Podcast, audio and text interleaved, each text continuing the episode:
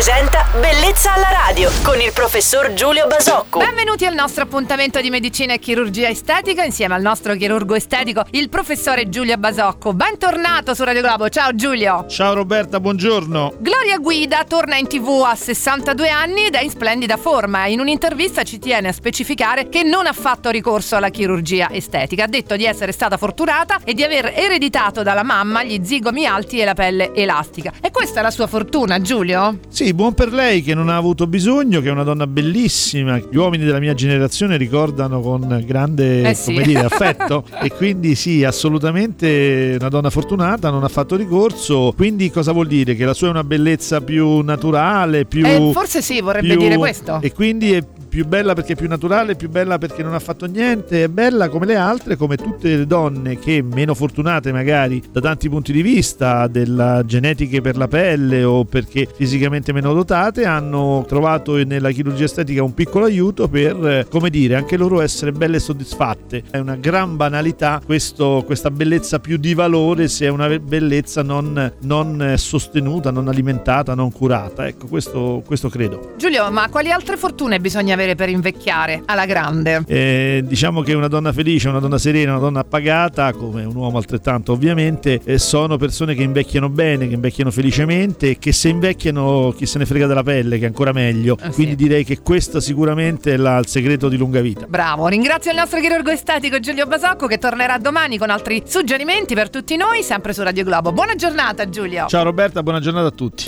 Bellezza alla radio.